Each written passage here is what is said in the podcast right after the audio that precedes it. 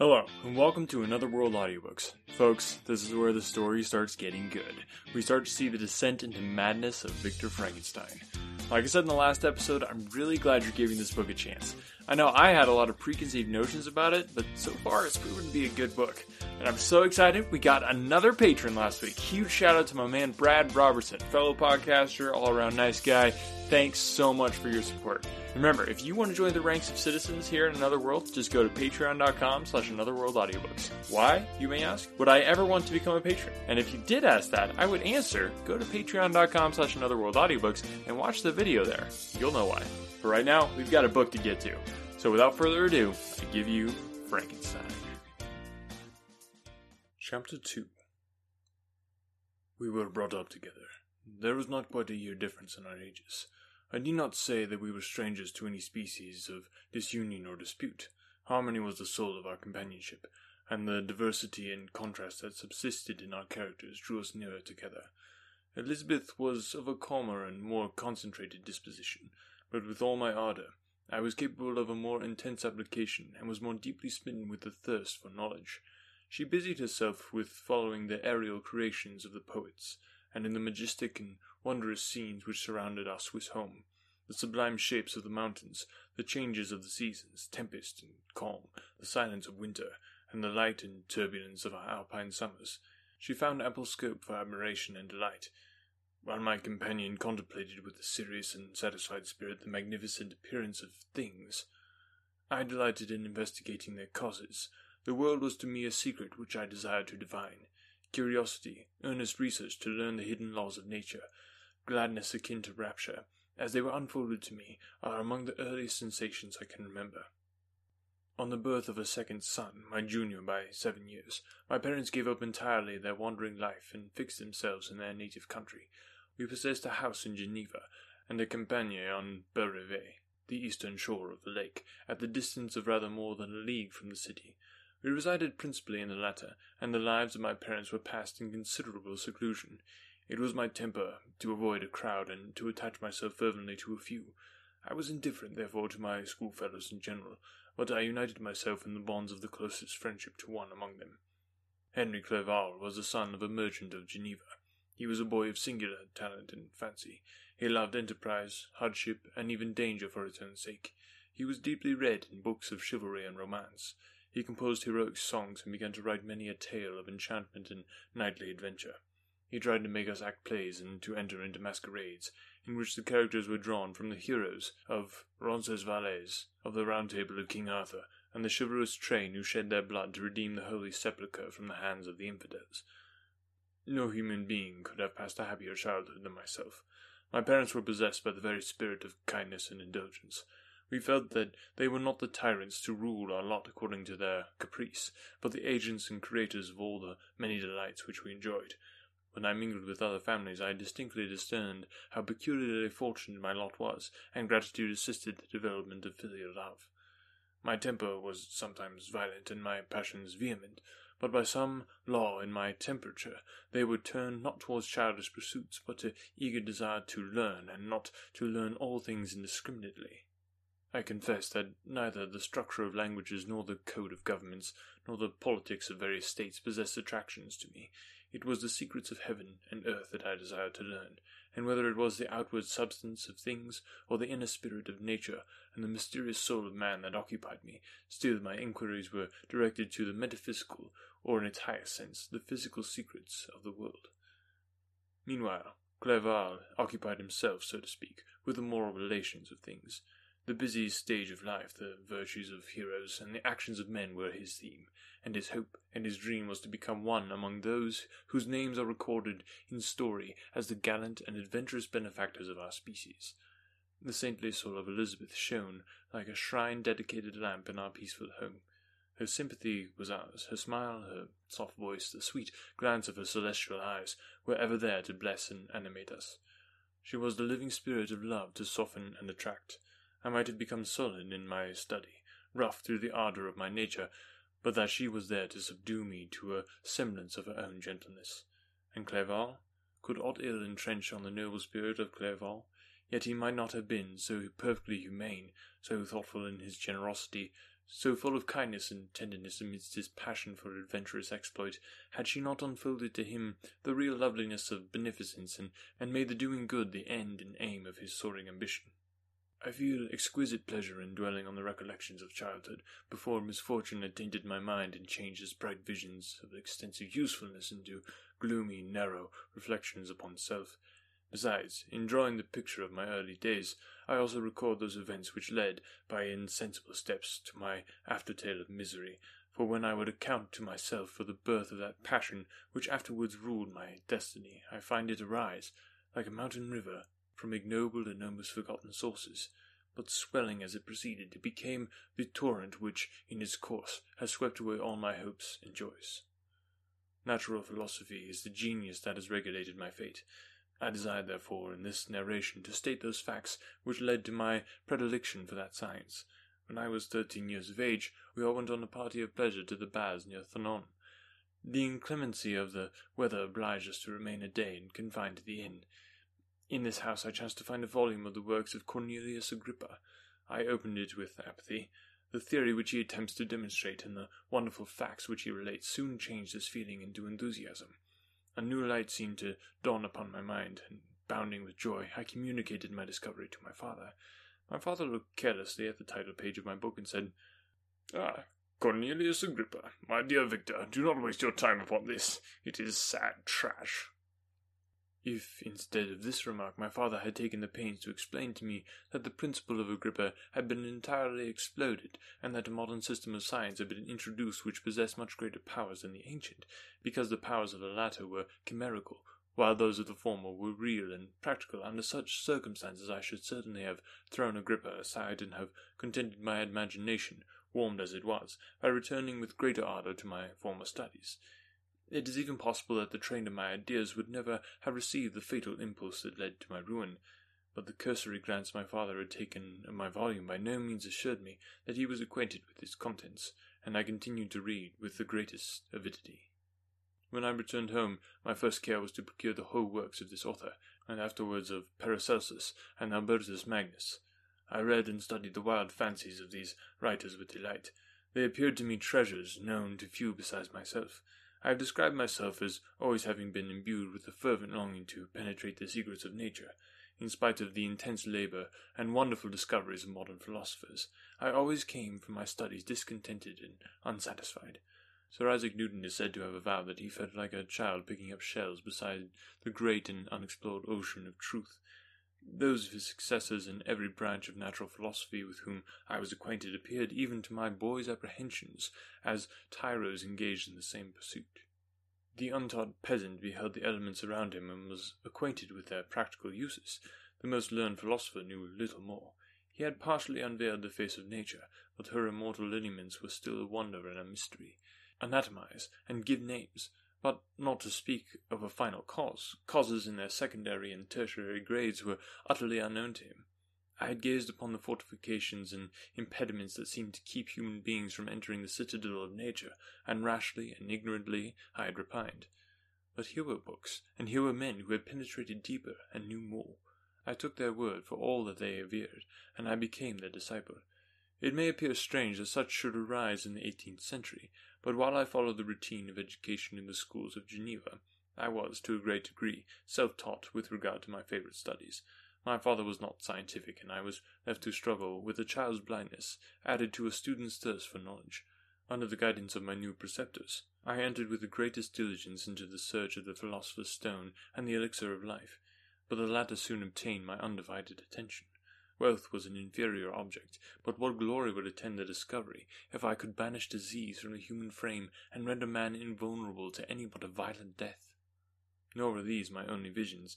The raising of ghosts or devils was a promise liberally accorded by my favourite authors, the fulfilment of which I most eagerly sought, and if my incantations were always unsuccessful, I attributed the failure rather to my own inexperience and mistake than to a want of skill or fidelity in my instructors, and thus for a time I was occupied by exploding systems, mingling like an unadept a thousand contradictory theories and floundering desperately in a very slough of multifarious knowledge, guided by an ardent imagination and childish reasoning, till an accident again changed the current of my ideas.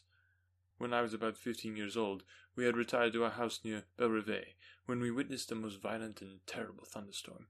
It advanced from behind the mountains of Jura, and the thunder burst at once with frightful loudness from various quarters of the heavens.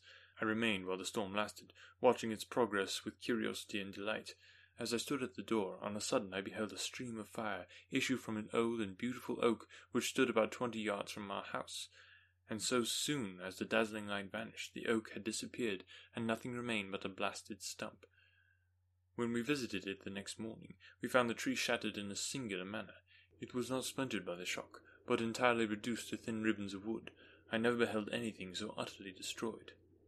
Before this, I was not unacquainted with the more obvious laws of electricity, on this occasion, a man of great research in natural philosophy was with us, and excited by this catastrophe, he entered on the explanation of a theory which he had formed on the subject of electricity and galvanism, which was at once new and astonishing to me.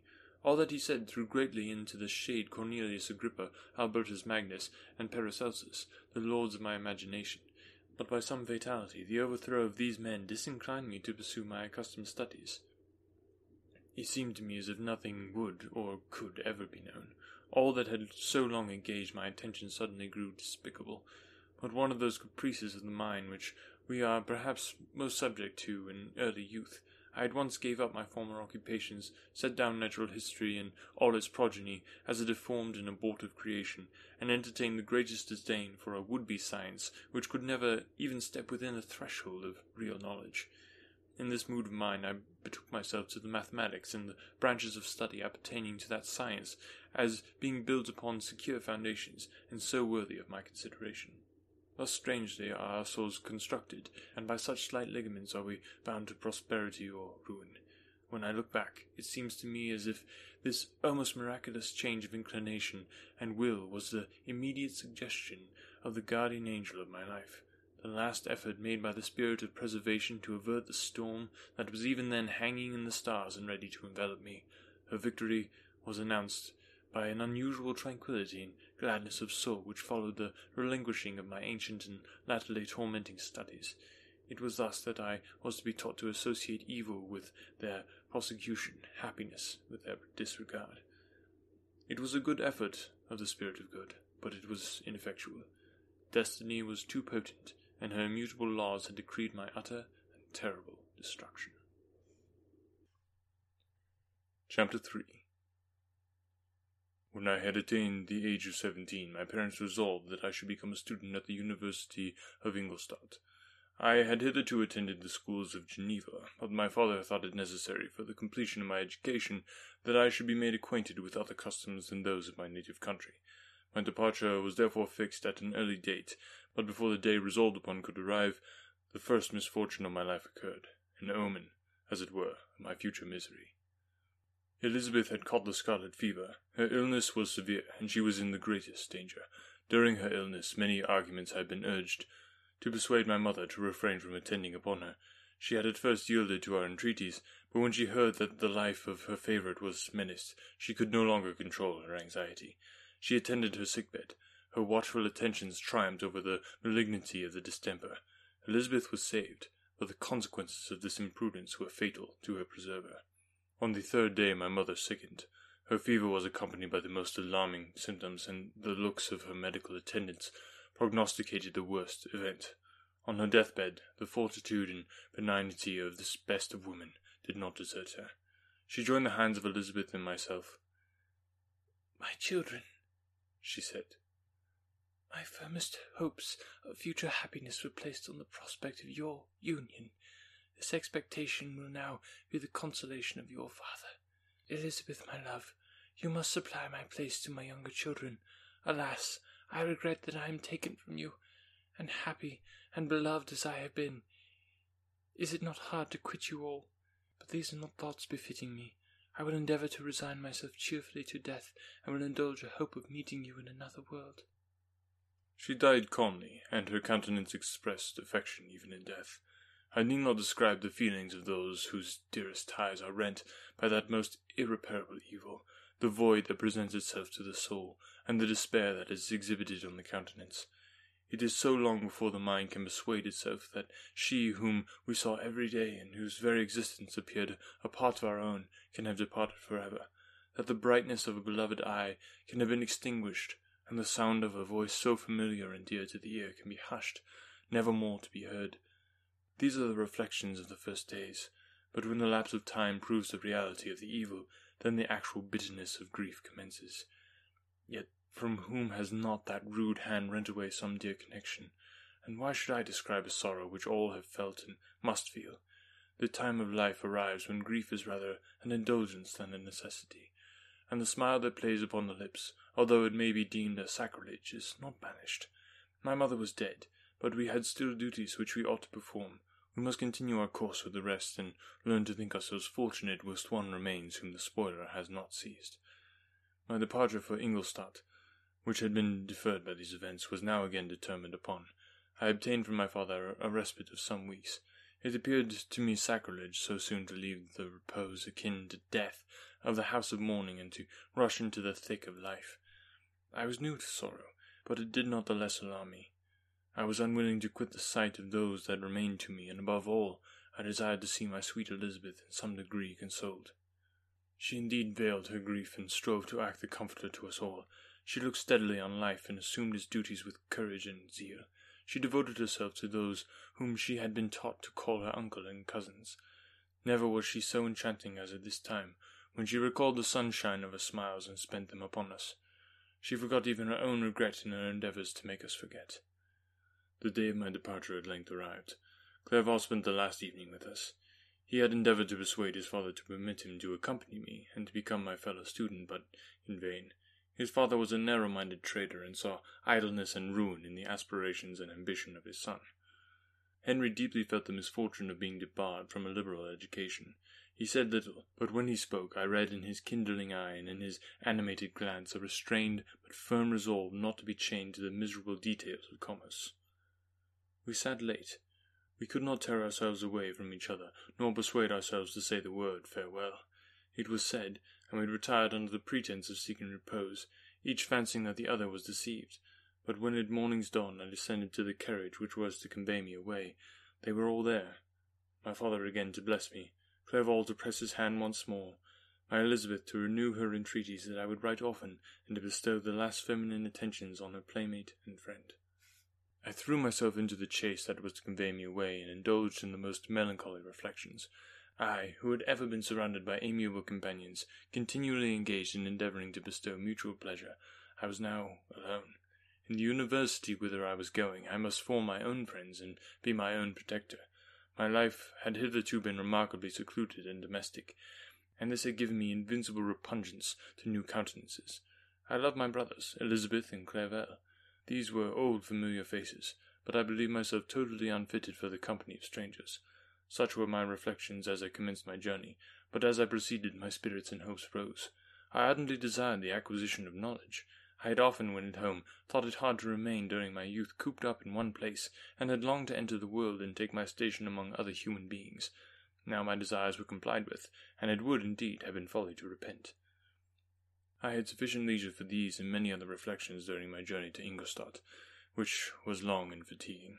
At length, the high white steeple of the town met my eyes. I alighted and was conducted to my solitary apartment to spend the evening as I pleased. The next morning I delivered my letters of introduction and paid a visit to some of the principal professors. Chance, or rather the evil influence, the angel of destruction which asserted omnipotent sway over me from the moment I turned my reluctant steps from my father's door, led me first to M. Krempe, professor of natural philosophy. He was an uncouth man, but deeply imbued with the secrets of his science. He asked me several questions concerning my progress in the different branches of science appertaining to natural philosophy. I replied carelessly, and partly in contempt, mentioned the names of my alchemists as the principal authors I had studied. The professor stared. Have you, he said, really spent your time in studying such nonsense? I replied in the affirmative. Every minute, continued M. Krempe with warmth. Every instant that you have wasted on those books is utterly and entirely lost. You have burdened your memory with exploded systems and useless names. Good God, in what desert land have you lived, where no one was kind enough to inform you that these fancies, which you have so greedily imbibed, are a thousand years old, and as musty as they are ancient? I little expected, in this enlightened and scientific age, to find a disciple of Albertus Magnus and Paracelsus. My dear sir, you must begin your studies entirely anew. So saying, he stepped aside and wrote down a list of several books treating of natural philosophy, which he desired me to procure, and dismissed me after mentioning that, in the beginning of the following week, he intended to commence a course of lectures upon natural philosophy in its general relations, and that M. Waldman, a fellow professor, would lecture upon chemistry the alternate days that he omitted.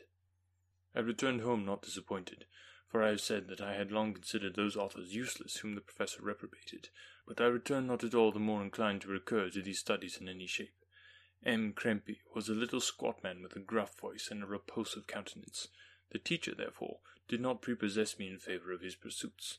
In rather a too philosophical and connected a strain, perhaps, I have given an account of the conclusions I had come to concerning them in my early years.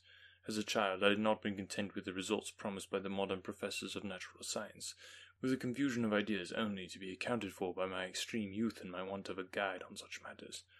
I had retrod the steps of knowledge along the paths of time, and exchanged the discoveries of recent inquirers for the dreams of forgotten alchemists. Besides, I had a contempt for the use of modern natural philosophy.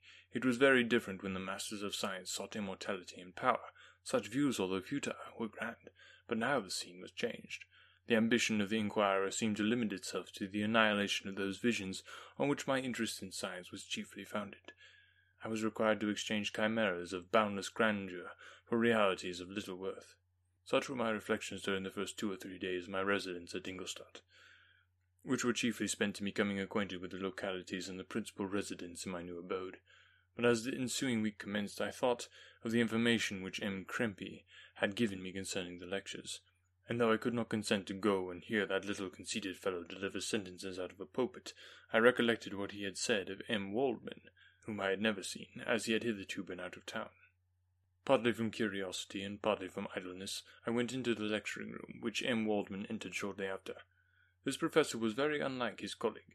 He appeared about fifty years of age, but with an aspect expressive of the greatest benevolence. A few grey hairs covered his temples, but those at the back of his head were nearly black. His person was short, but remarkably erect, and his voice was the sweetest I had ever heard. He began his lecture by a recapitulation of the history of chemistry, and the various improvements made by different men of learning, pronouncing with fervour the names of the most distinguished discoverers. He then took a cursory view of the present state of the science, and explained many of its elementary terms. After having made a few preparatory experiments, he concluded with a panegyric upon modern chemistry, the terms of which I shall never forget. The ancient teachers of this science, said he, promised impossibilities and performed nothing. The modern masters promise very little. They know that metals cannot be transmuted and that the elixir of life is a chimera. But these philosophers, whose hands seem only made to dabble in dirt, and their eyes to pore over the microscope or crucible, have indeed performed miracles. They penetrate into the recesses of nature, and show how she works in her hiding places. They ascend into the heavens. They have discovered how the blood circulates and the nature of the air we breathe. They have acquired new and almost unlimited powers. They can command the thunders of heaven, mimic the earthquake, and even mock the invisible world with its own shadows. Such were the professor's words. Rather, let me say, such were the words of fate, announced to destroy me. As he went on, I felt as if my soul were grappling with a palpable enemy, one by one, the various keys were touched which formed the mechanism of my being. Chord after chord was sounded, and soon my mind was filled with one thought, one conception, one purpose. So much has been done, exclaimed the soul of Frankenstein. More, far more will I achieve. Treading in the steps already marked, I will pioneer a new way, explore unknown powers, and unfold to the world the deepest mysteries of creation. I closed not my eyes that night. My internal being was in a state of insurrection and turmoil. I felt that order would thence arise, but I had no power to produce it. By degrees, after the morning's dawn, sleep came. I awoke, and my yesternight's thoughts were as a dream. There only remained a resolution to return to my ancient studies, and to devote myself to a science for which I believed myself to possess a natural talent. On the same day, I paid M. Waldman a visit. His manners in private were even more mild and attractive than in public, for there was a certain dignity in his mien during his lecture, which in his own house was replaced by the greatest affability and kindness. I gave him pretty nearly the same account of my former pursuits as I had given to his fellow professor. He heard with attention the little narration concerning my studies, and smiled at the names of Cornelius Agrippa and Paracelsus, but without the contempt that M. Krempe had exhibited. He said that these were the men to whose indefatigable zeal modern philosophers were indebted for most of the foundations of their knowledge.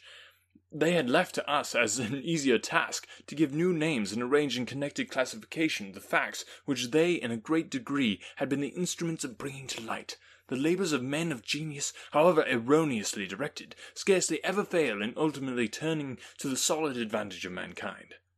I listened to his statement, which was delivered without any presumptions or affectations, and then added that his lecture had removed my prejudices against modern chemists.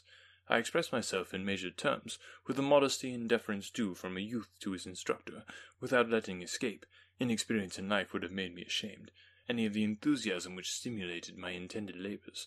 I requested his advice concerning the books I ought to procure.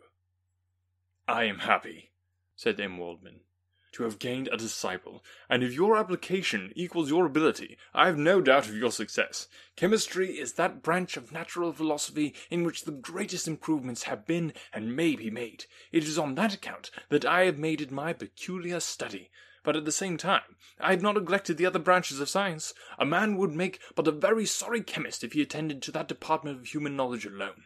If your wish is to become really a man of science, and not merely a petty experimentalist, I should advise you to apply to every branch of natural philosophy, including mathematics. He then took me into his laboratory and explained to me the uses of his various machines, instructing me as to what I ought to procure, and promising me the use of his own when I should have advanced far enough in the science not to derange their mechanism. He also gave me the list of books which I had requested, and I took my leave. Thus ended a day memorable to me. It decided my future destiny. Chapter 4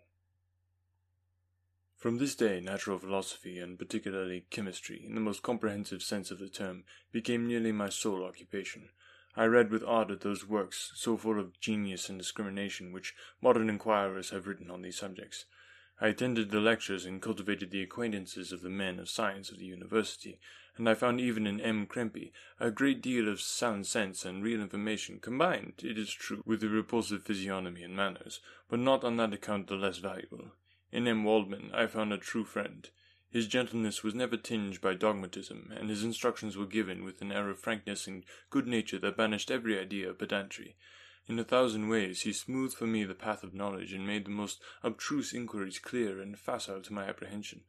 My application was at first fluctuating and uncertain.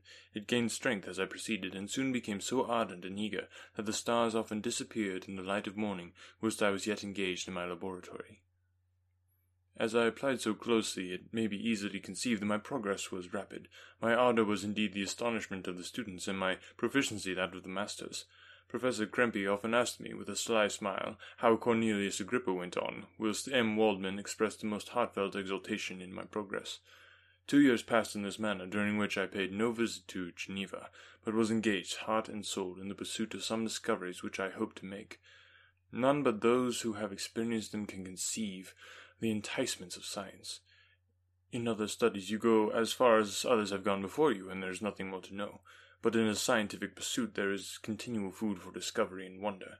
A mind of moderate capacity which closely pursues one study must infallibly arrive at great proficiency in that study, and I, who continually sought the attainment of one subject of pursuit and was solely wrapped up in this, improved so rapidly that at the end of two years I made some discoveries in the improvement of some chemical instruments, which procured me great esteem and admiration at the university. When I had arrived at this point and had become as well acquainted with the theory and practice of natural philosophy as depended on the lessons of any of the professors at Ingolstadt, my residence there being no longer conducive to my improvements, I thought of returning to my friends in my native town, when an incident happened that protracted my stay. One of the phenomena which had peculiarly attracted my attention was the structure of the human frame, and indeed any animal endued with life. Whence I often asked myself, did the principle of life proceed? It was a bold question, and one which had never been considered as a mystery. Yet with how many things are we upon the brink of becoming acquainted, if cowardice and carelessness did not restrain our inquiries? I revolved these circumstances in my mind, and determined thenceforth to apply myself more particularly to those branches of natural philosophy which relate to physiology, Unless I had been animated by a most supernatural enthusiasm, my application to the study would have been irksome and almost intolerable. To examine the causes of life, we must first have recourse to death. I became acquainted with the science of anatomy, but this was not sufficient.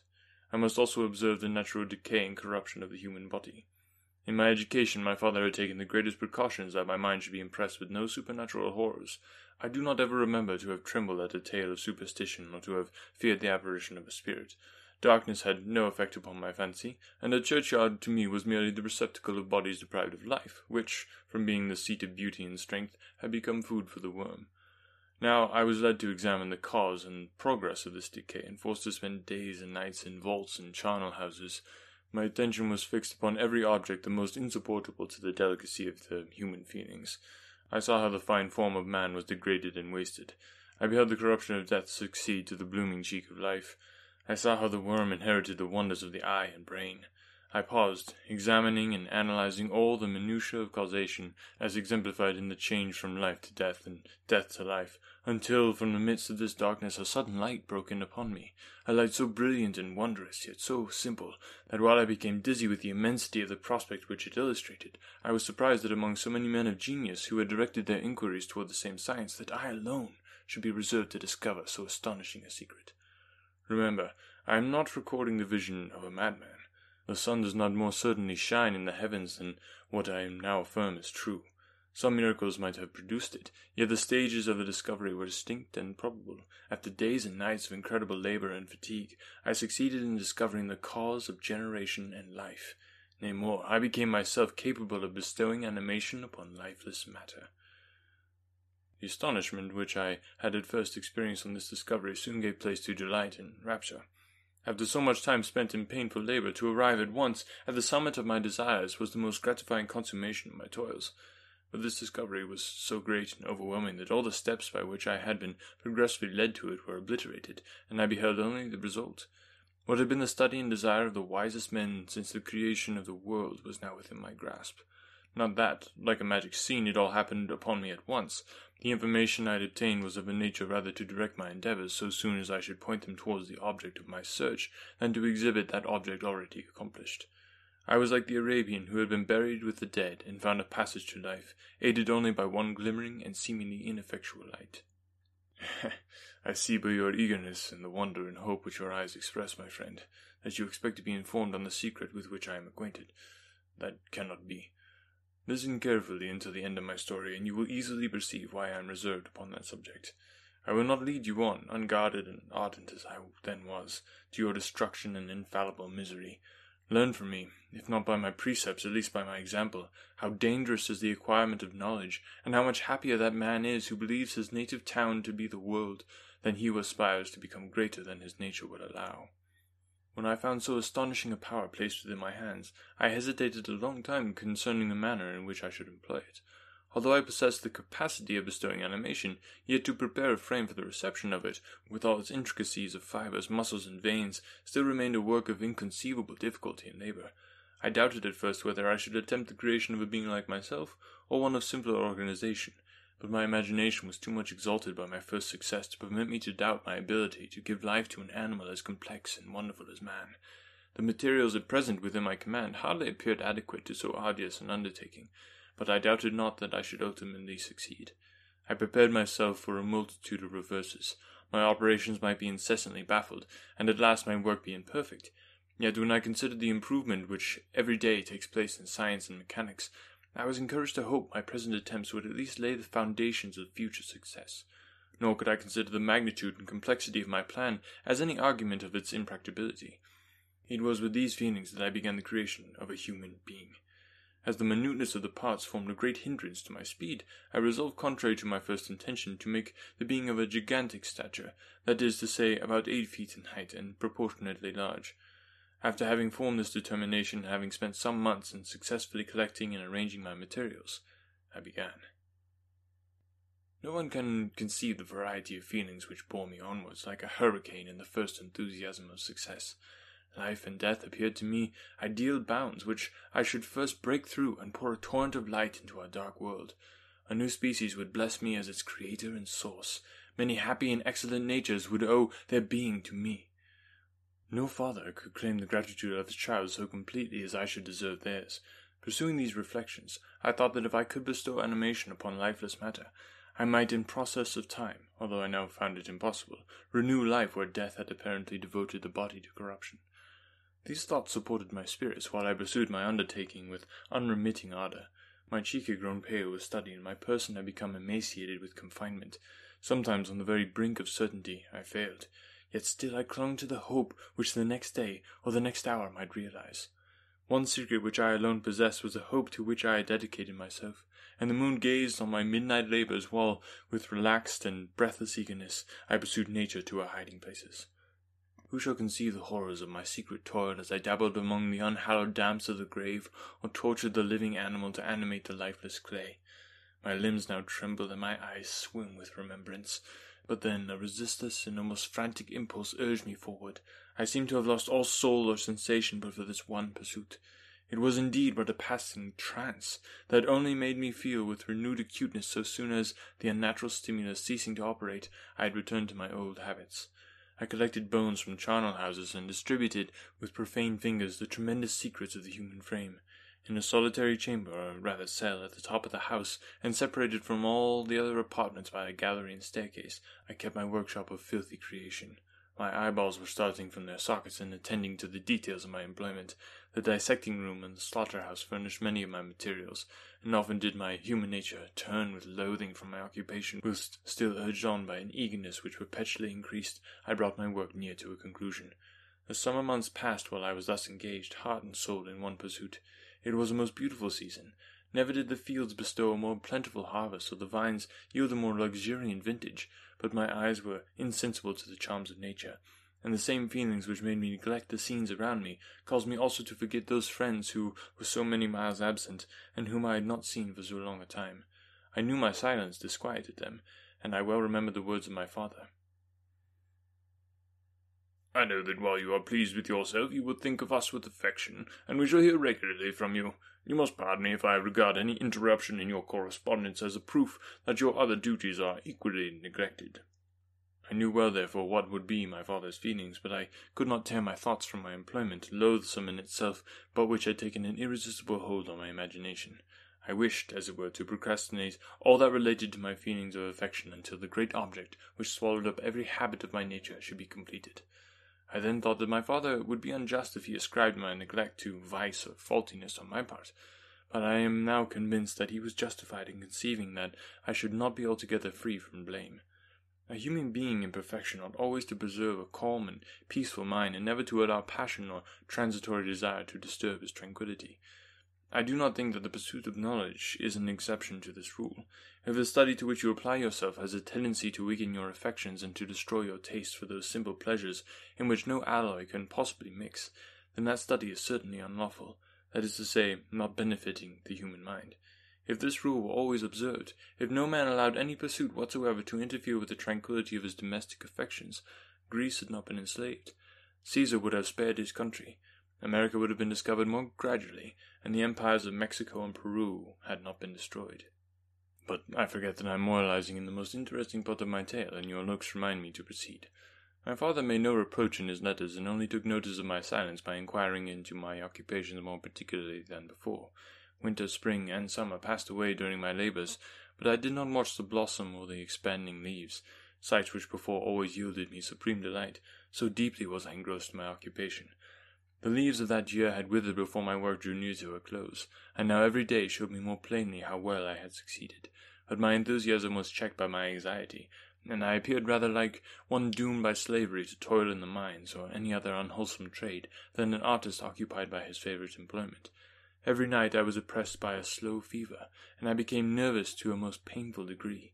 The fall of a leaf startled me, and I shunned my fellow creatures as if I had been guilty of a crime.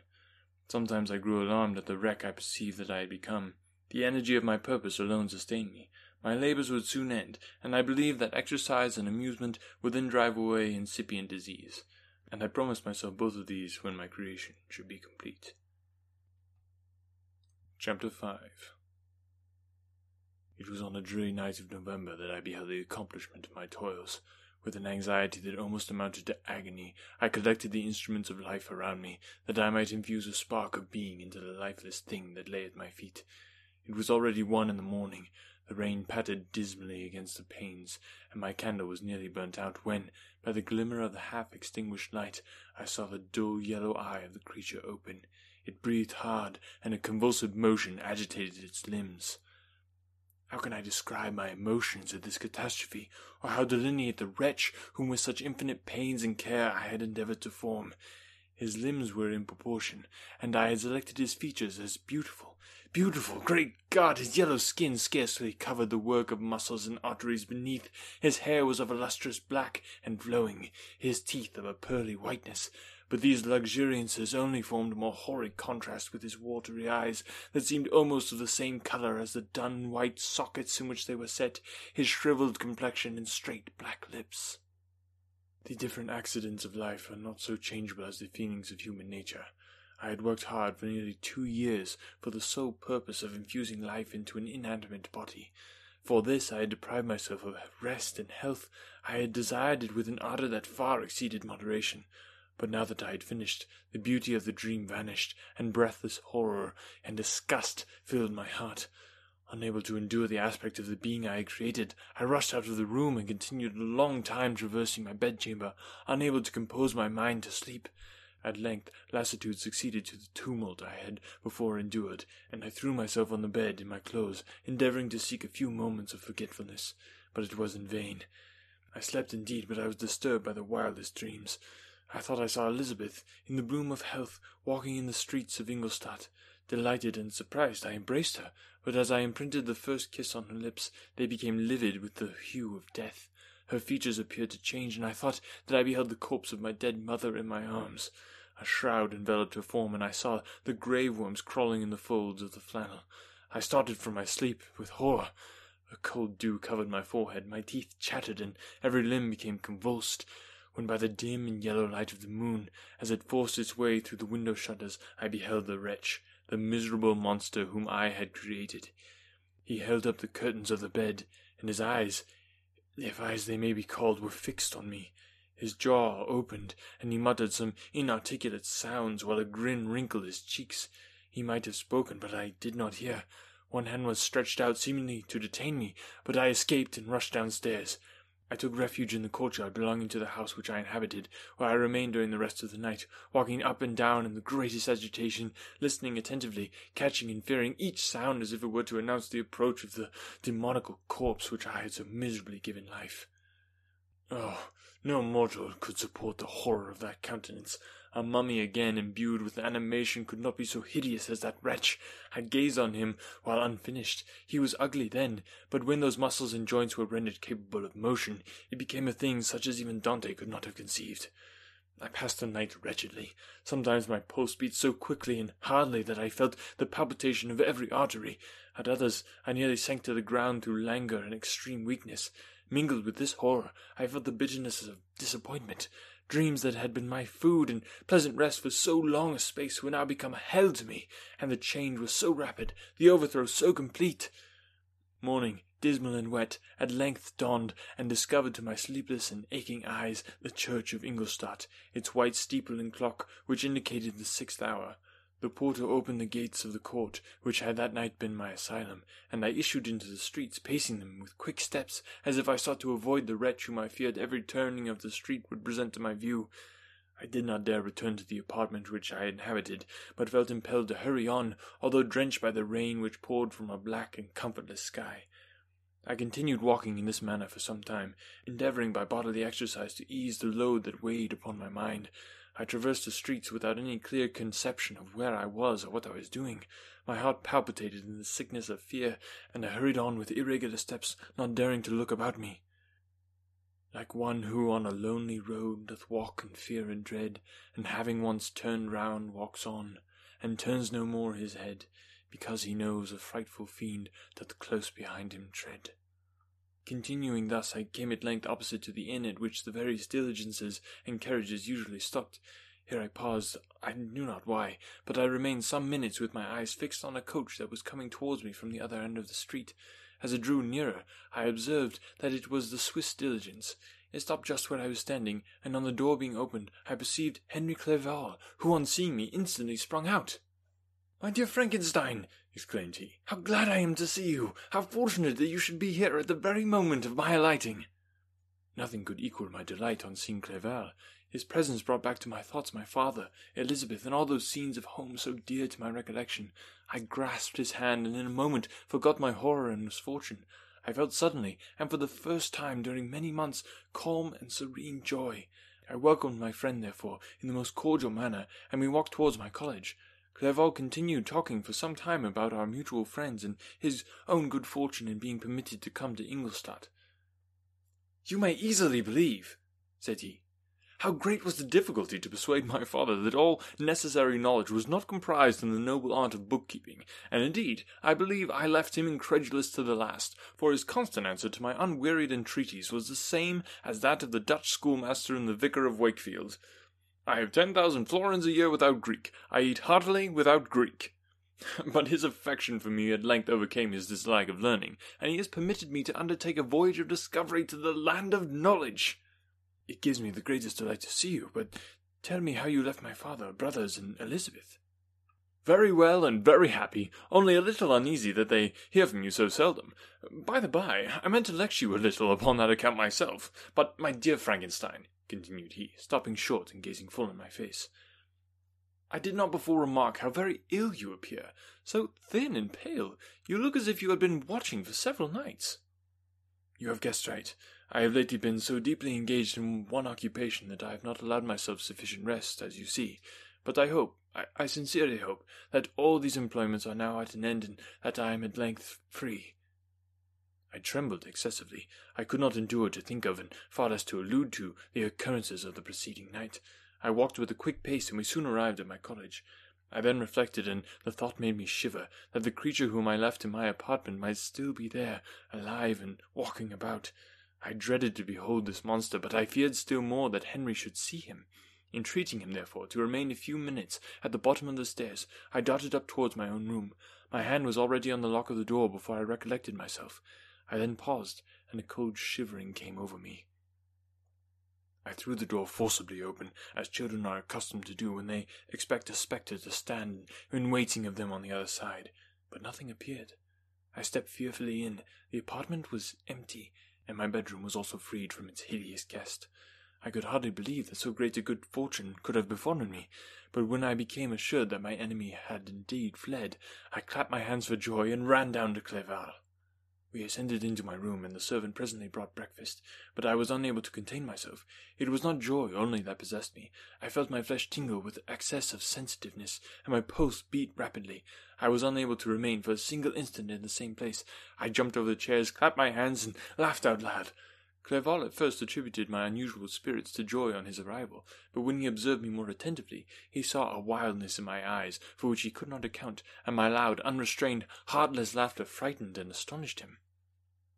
My dear Victor, cried he, what for God's sake is the matter? Do not laugh in that manner. How ill you are! What is the cause of all this? Do not ask me, cried I, putting my hands before my eyes, for I thought I saw the dreaded spectre glide into the room. He can tell. Oh, save me! Save me! I imagined that the monster seized me, and I struggled furiously and fell down in a fit. Poor Clerval! What must have been his feelings? A meeting, which he anticipated with such joy, so strangely turned to bitterness. But I was not the witness of his grief, for I was lifeless and did not recover my senses for a long, long time. This was the commencement of a nervous fever which confined me for several months. During all that time Henry was my only nurse, I afterwards learned that, knowing my father's advanced age and unfitness for so long a journey, and how wretched my sickness would make Elizabeth, he spared them this grief by concealing the extent of my disorder. He knew that I could not have a more kind and attentive nurse than himself, and firm in the hope he felt of my recovery, he did not doubt that, instead of doing harm, he performed the kindest action that he could towards them. But I was in reality very ill, and surely nothing but the unbounded and unremitting attentions of my friend could have restored me to life. The form of the monster on whom I had bestowed existence was for ever before my eyes, and I raved incessantly concerning him. Doubtless my words surprised Henry. He at first believed them to be the wanderings of my disturbed imagination, but the pertinacity with which I continually recurred to the same subject persuaded him that my disorder indeed owed its origin to some uncommon and terrible event. By very slow degrees, and with frequent relapses that alarmed and grieved my friend, I recovered. I remember the first time I became capable of observing outward objects with any kind of pleasure. I perceived that the fallen leaves had disappeared and that the young buds were shooting forth from the trees that shaded my window. It was a divine spring, and the season contributed greatly to my convalescence. I felt also sentiments of joy and affection revive in my bosom. My gloom disappeared, and in a short time I became as cheerful as before I was attacked by the fatal passion. Dearest Clerval, exclaimed I, how kind, how very good you are to me. This whole winter, instead of being spent in study as you promised yourself, has been consumed in my sick room. How shall I ever repay you? I feel the greatest remorse for the disappointment of which I have been the occasion, but you will forgive me.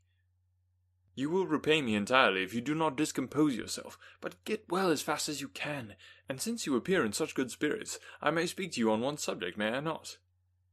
I trembled. One subject? What could it be? Could he allude to the object on whom I dared not even think? Compose yourself, said Clerval, who observed my change of colour. I will not mention it if it agitates you, but your father and cousin would be very happy if they received a letter from you in your own handwriting. They hardly know how ill you have been, and are uneasy at your long silence. Is that all, my dear Henry? How could you suppose that my first thoughts would not fly towards those dear, dear friends whom I love and who are so deserving of my love? If this is your present temper, my friend, you will perhaps be glad to see a letter that has been lying here some days for you. It is from your cousin, I believe. There was a passage in this episode that really struck me. I want to read it again for you. A human being in perfection ought always to preserve a calm and peaceful mind and never to allow passion or transitory desire to disturb his tranquility. I do not think that the pursuit of knowledge is an exception to this rule. If the study to which you apply yourself has a tendency to weaken your affections and to destroy your taste for those simple pleasures in which no alloy can possibly mix, then that study is certainly unlawful. That is to say, not benefiting the human mind. Frankenstein says that if this rule were always observed, if no man allowed any pursuit whatsoever to interfere with the tranquility of his domestic affections, we would all be far better off. This is a profound statement, and it got me thinking Am I allowing my pursuits to get in the way of truly living this life that God has given me? Thank you so much for listening today. Remember to share the podcast with friends. That is the biggest way you can help us grow. Check us out on all the socials. Links are in the description, as well as anotherworldaudiobooks.wordpress.com.